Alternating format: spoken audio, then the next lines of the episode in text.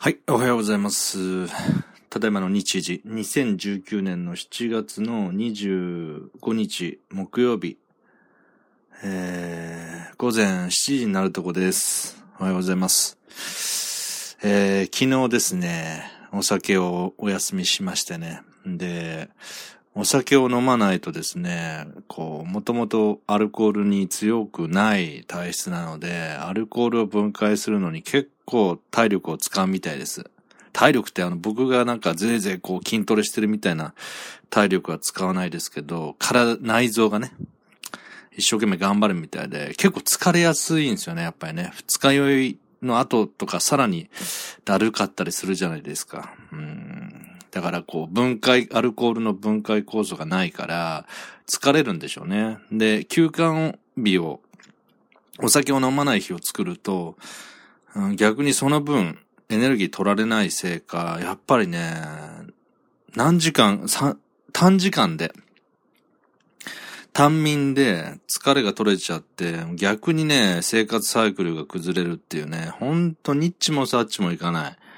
うん。もう疲れをしっかりと、取って、そこそこ寝れれば、一日元気に動けるんですけど、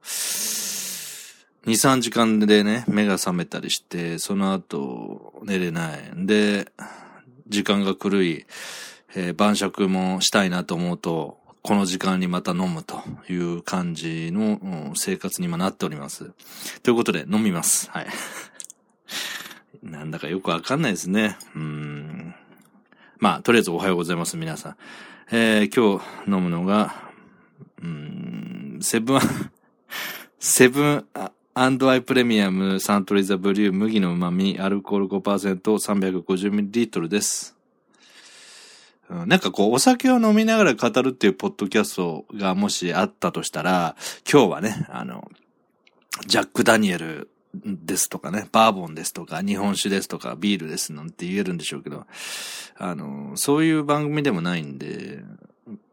なんか、今日飲むのはってさっき言いましたけど、いつも一緒じゃねえかってね、基本。サントリーザブリューしか飲んでないじゃないかって、本当にそうなんですけど、はい、ということでいただきます。は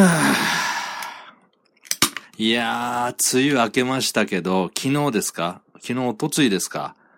ね、あの、西日本中心に、梅雨明けましたけど、その後から一気に気温上がりました。暑かったですね。昨日夕方出かけましたけど、それでも暑かった。日中出かけてたら多分、相当参ってたと思います。体がまだね、その、慣れてないんですよね、暑さにね。この時間、セミの声が聞こえてきますけど、セミの声を聞きながら、いただきます。ははい、美味しいです。やっぱりね、一日お酒を抜いて飲むっていうのは一番いいでしょうね。うーん、美味しい。で、えー当てなんですけど、前回、あの、日本酒と一緒にいただいた、セブンイレブンのなめたけ。うん、これをいただきます。で、僕、思い出したんですけど、すごく美味しくてコスパがいいよと。120g の、まあ、小瓶、中瓶ぐらいの量でなめたけ、国産のえのきを使ったなめたけなんですけど、これね、コスパがいいと。税込みで100円だって言ったと思うんです。税込みで108円でした。はい。一応ね、ちゃんとあの、間違ってたんで訂正してるんです。僕がね、なめたけをね、紹介したから、食べたくなった。ね、CM 効果が働いて食べたくなったっていう方が、100円を握りしめてコンビニに、セブンイレブンに行ったらね、108円で買えない、買えなくて、とぼとぼ帰ってきたらね、かわいそうじゃないですか。はい。その話いつまで続くんだって思ってます。はい。もうやめます。適当に喋りすぎて、何の面白みもない話をしてますけど、はい。いただきます。うん。美味しい。ご飯にね、乗っけて食べても美味しいですよね。と言いながら、なめたけはそんなに食べないです。年に3回食べるかどうかですけど、でも美味しいんですよね、これ。で、ビールをいただくと。うん。なんかこう、に、前回日本酒から始めましたけど、ある程度どのお酒にも合う当て、当てがあると便利ですよね、こういうね。うん。はい。で、あ、そう。録音ボタンを押すと喋り出すっていうスイッチが入って、無意識に喋ってるんですけど、何のために枠取ったのかなって。うん。昨日休館日だったって話をするためではなく、コメントいただいてたんです。はい。ということで、米返しをさせていただきます。ありがとうございます。えー、っと。はい。前回同様ですね、YouTube チャンネル、えー、東山誠ブランドの方に、えー、アップしました、えー、マホラジ、えー、2019。えー、ラジオの相方トッシンと年に1回、えー、録音しております、マホラジの、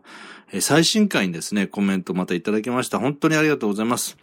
いただいたのが、はい、えー、お久しぶりです。ナルピーです。うん、このナルピーですって言って、ああ、ナルピーだって思った方はね、僕の声日記を聞きすぎです。はい。頭おかしくなりませんか？こんな、こんな、ね、変な人生の哲学から、せ、死生観から、下ネタからいろんなのを喋ってますけど、本当にね、何回も何回も聞いてるうちに頭おかしく、僕に洗脳されますからね、気をつけてください。僕でさえ自分のラジオを聞き返さないようにしてるんですから。洗脳されそうなんで。自分にはい。なるぴーさです。あの、なる、えー、藤崎なるみさんです。もう僕はあの、しょぼそんっていう企画が昔ね、別番組でありまして、その、しょぼそんっていうのの、えー、作詞家であり、ボーカリストであり、作曲家でもあった藤崎なるみさんが、えー、なるみ、なるみっていうハンドルネームで多分投稿いただいてたのかな。それで、えー、しょぼそんの、えー、プロデューサーということで、えー、なるぴーと略してたんですよね。で、今はあの、藤崎なるみさんっていうお名前で、えっ、ー、と、風に吹かれてというですね、ポッドキャストをやってます。で、僕も何回か聞かせていただきましたけど、まあ相変わらずあの、いい意味でですね、癖があって、えー、個性的で、えー、なんだろうな。まあ、可愛らしさもあり、女性的な可愛らしさもあり、でも、えー、年齢は僕よりも5つ上なんですよね。もう間もなく50歳になるんですかね。あんまり 年齢のことを言ってくれるなって思ってるでしょうけど、あの、ほんとね、あの、面白い女性っていう感じです。うん。なので、あの、ぜひ、こう、藤崎成美さんの風に吹かれてという番組を聞いてみてください。あの、聞いていくうちにね、ああ、こういう人だから東山のラジオ聞くんだなって、が、合点するかもしれません な、なんでこう僕のラジオを聞くことがこう、ネガティブなポイントみたく自分で言っちゃってるんでしょうかね。まあでも、決してなんかポジティブでもないし、人に勧められるものではないと思ってます。はい。えー、藤崎成美さんからいただきました。ありがとうございます。っていうか、まだ聞いてくれてるのがすごく嬉しいですね。えー、いただいたコメントが、声日記の声を聞き慣れているので、マホラジでトッシンさんと話している東山さんの声を聞くたびに、頑張ってるんだなって思ってしまいます。わら。頑張ってる。えー、トッシンさんの面接話が面白かったです。年に一回とは言わず、もう少しやっていただけたらいいのになと思いました。という、えー、コメントいただきました。ありがとうございます。はい。声日記を聞き慣れてるってことは、やっぱり今も聞いてくださってるんですかね。まあ、あのー、藤崎成美さんもまあ、物好きですよね。本当にこう、僕の声日記を聞き続けてくれてるとしたらですけど、でもね、結構あの、あ、とりあえずあの、はい、マホラジ聞いていただいてありがとうございましたっていうのと、もう年に一回とりあえずもう少しやってもらえたらいいのにって、あの、言ってくださったことは本当にね、あの、褒められたと僕は、あの、取りまして もうそうやって言って言っていただければトッシーも喜んでると思いますので、はい、本当に、えー、ありがとうございました。で、藤崎成美さんとはね、まあなんでしょう。よくあの、えー、顔見知りって、えー、いう言葉がありますけど、声見知りって感じですよね。その、えー、声にまつわるもの、声質もそうだし、喋るトーンもそうだし、話す内容もそうだし、そういうのをある程度知っている声見知りという感じがしますね。で、えっ、ー、と、その、しょぼそんという企画をやった時に、いろんな、今ね、声日記になってからも参加してくれたりする、まあ、たつらうさんだ、ですとか、えー、メックさんっていう方もいたり、えー、あとこの前もコメントいただいたナナシーさん、ナナ、ナナピーですね。えー、なんか、この面々はよくあの、長くですね、もうここ2、3年になるんじゃないですか。あのコメントを時々いただいて、だから、なんかこう、その人のパーソナルなタッチっていうのが、僕の中でもやっぱり何度もこうコミュニケーションを取るうちにいた、あの、分かってくるんですよね。それが声見知りって今言いましたけど、まあ別にあの、深い意味ないですよ。顔見知りっていうのがあるから、声見知りって言った、声見知りって言えるんじゃないって言ってるだけで。なんか、いい言葉聞いたって思ってる方がいたら、完全に僕に洗脳されてますからね。まあ思ってないでしょうけど。はい、まあとにかく、その、あの、そういう、こタッチ、うん、パーソナルな、あその人のタッチ、癖だとかっていうのを、まあ、知っている面々のお一人です。で、えっ、と、結構ね、その、心は童貞っていう講演日記をやってた時に、から、あの、参加してくださって、実際3回ぐらい声で出演して話してるんですよね。またそれもね、なんだろう。ちょっと、3回何の話したか、その禅の話をしたっていうのはすごい覚えてるんですけど、あとは細かくは覚えてないですけど、とにかくこう、普段僕が話すような、こう、まあ、いわゆる世間一般的に言われる深い話とかをしてましたよね。こう人と分かり合えないってなんだろうとか、うん。で、そういうことをなんか、あの、藤崎成美さん自身も、学生、学生というか自我が芽生えてからですよね。なんかノートに綴ったりブログに綴ったりして来られたってことで、まあ今もそういう声の媒体でも、うん、藤崎成美の風に吹かれてっていうね、あの、爽やかな感じで、あの、お送りしているはずです まあでも本当ね、あの、面白いご縁ですよね。あの、あ、そう、それだけじゃない。やっぱりね、深い、こう話をしたから、こう、議論というかそういう軸も、結構根っこの部分に触れてくるから、ぶつかったこともあったんですよ。ぶつかるっていうかね、うんヒートアップして、こう、もういいわみたいな感じで僕もなったこともあったし。だけど今思えば、そこまで熱くなれるっていうことは、本当にこう、縁があるんですよね。そこまでこう、まあその、なんか、揉めるとか誤解するとか、そんなのはみんな望んでるわけじゃないけど、結果的にそうなっちゃうってことは、逆にそれだけ熱を入れるテーマがあったり、えー、相手の言葉を真剣に聞き取ろうとして、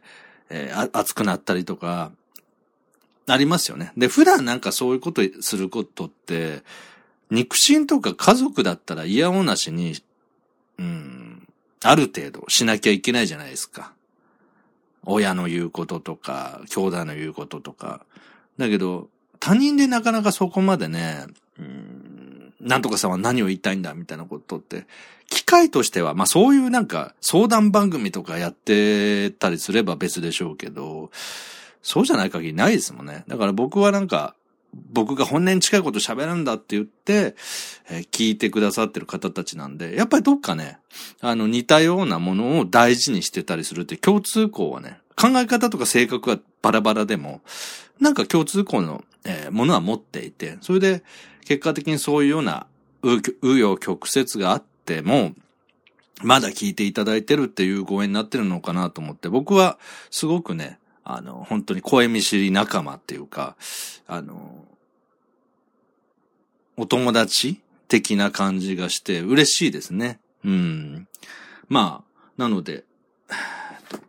そうですね。僕の声日記は聞き慣れてるけど、トッシンさんと話してる東山さんの声を聞くたびに頑張って 頑張ってるんだなって思ってし、がん、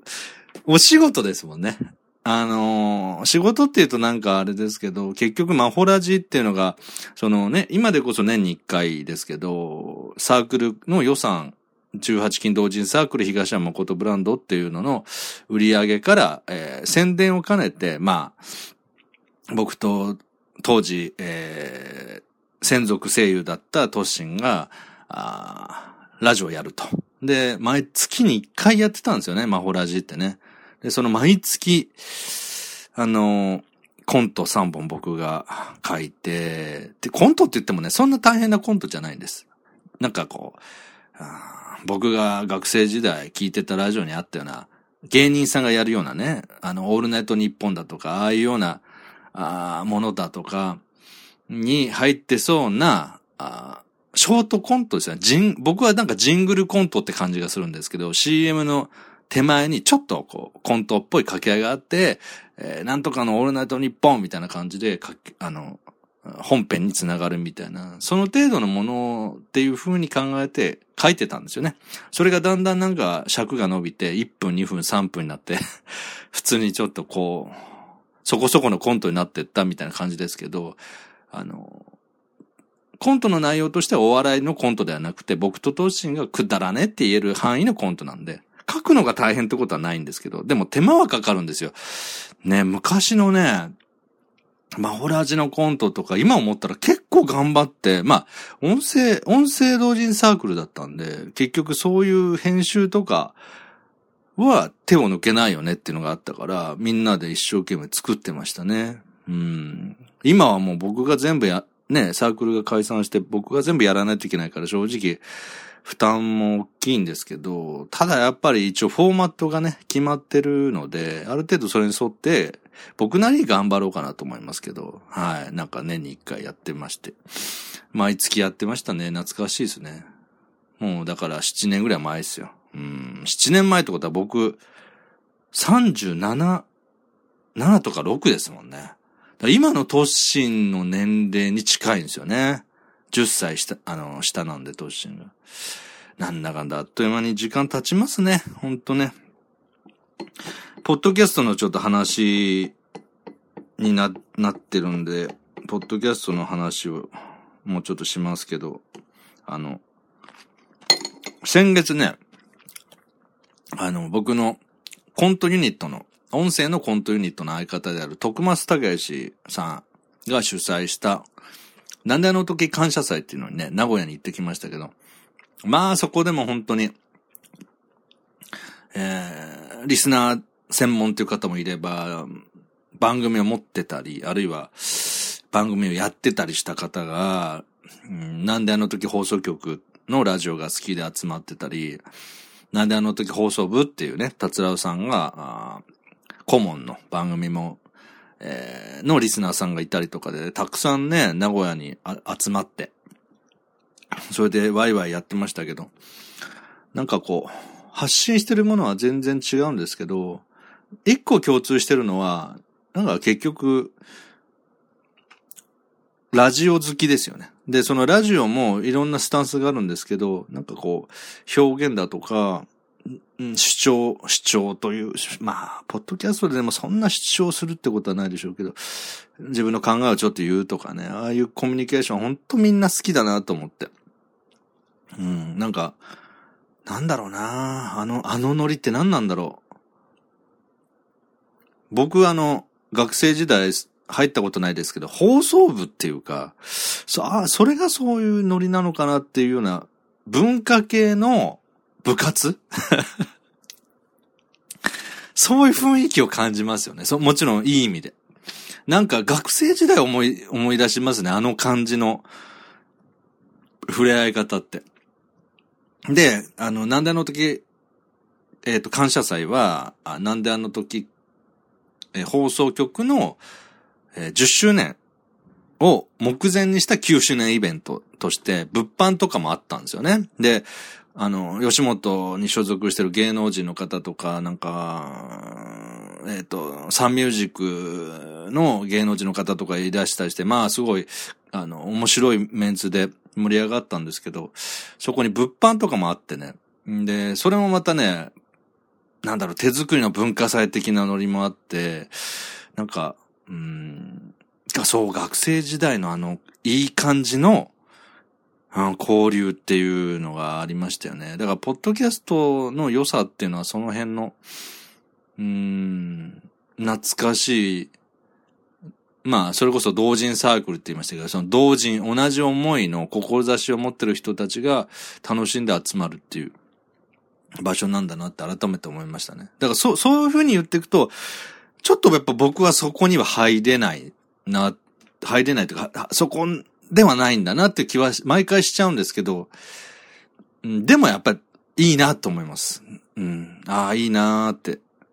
ほんとね、ポッドキャスト、ウェブラジオが好きっていう人たちなんですよ。で僕はね、学生時代は中学校の時が一番マックスでラジオを聞いてまして好きでしたね。うん。今はもうほぼ聞かないですね。聞かないですけど、でも、やっぱり好きは好きですね。うん。なんかあの、僕一番学生時代聞いたラジオって日本放送なんですけど、日本放送のあの、地方局から全国の、全国の深夜、深夜帯に入って全国のそのに、えっ、ー、と、日本放送、有楽町からの深夜帯になっていくあの辺の流れとかすごく良かったですよね。わかる方はわかると思うんですけど。で、当時は、それこそ、今ベテランになってるような人たちが、ビートたけしさんから、トンネルズから、あと誰だっけな、もうとにかくミュージシャンでも、ね、あの、中島みゆきさんとか、あと、松任谷由実さんも長くやってたから、かな今もやってんのかな？わかんないけど。オールナイトニッポンね。うーん。懐かしい、懐かしい。酒飲んで懐かしいってね、居酒屋でなんか、学生時代聞いてたラジオ思い出す みたいな感じになってますけど。いや、本当にね、良かったんですよ。だから僕は聞かなくなったけど、嫌いになって聞いてないわけじゃなくて、そこはもう真空パックで思い出すといっぱいこうやってなんか懐かしめるんですね。で、マホラジとかも CM 入れてますけど、その辺のね、CM を入れてジングルが入って、えー、フリートークがまた来るみたいなタイムテーブルは、やっぱりその時の影響が大きいでしょうね。うん。公開、中学校、小学校から中学校ぐらいの時は、公開生放送とかあったら、行ってましたもんね。電車に乗って普通に。そのパーソナリティに会いに。うん。高校に入ったらもうそういうことしなくなりましたけど、本当にこう、パーソナリティがスターだったですよね。うん。そう。で、ラジオの良さってのはやっぱ音だけなんですよね。その、ラジオのメ、あの、メディアとしてのデメリットで言うと映像がない。映像がないってことはもう視覚情報がないんで、相当情報はも、あの、手段が奪われるんですけど、ラジオの良さは逆に言うとそれがないために自分で想像できるっていうもんですよね。あの、文字で言うと小説みたいな感じ。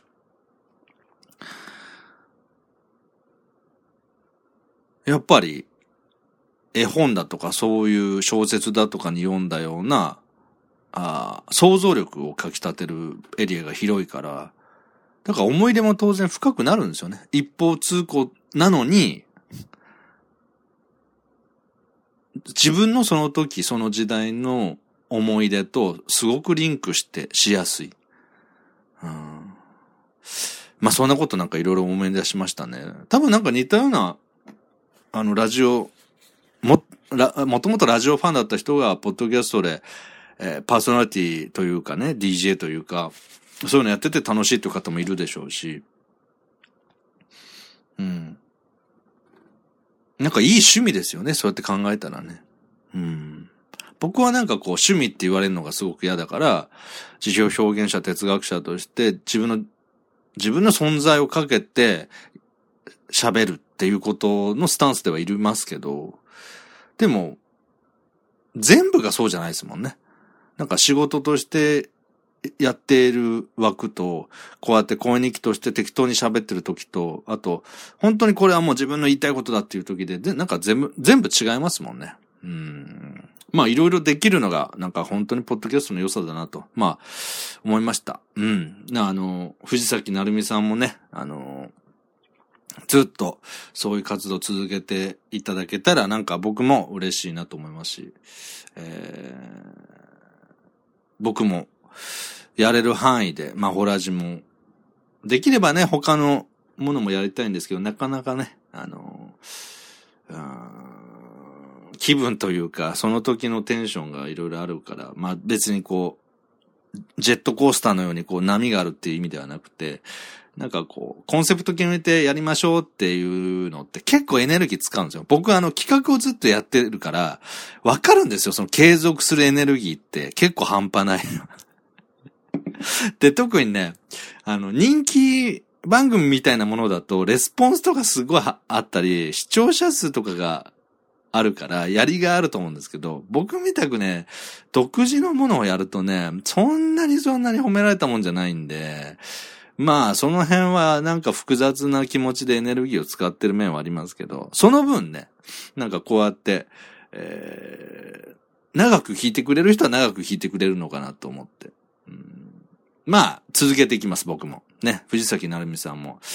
えー、ずっと続けていてください。はい。ということで、コメントありがとうございました。はい。また喋りたいことがあったら、喋りたいと思います。もうほんとね、体調管理重要な時期になりましたんで、あのー、暑さに気をつけて、えー、良い一日をお過ごしください。ということで、ありがとうございました。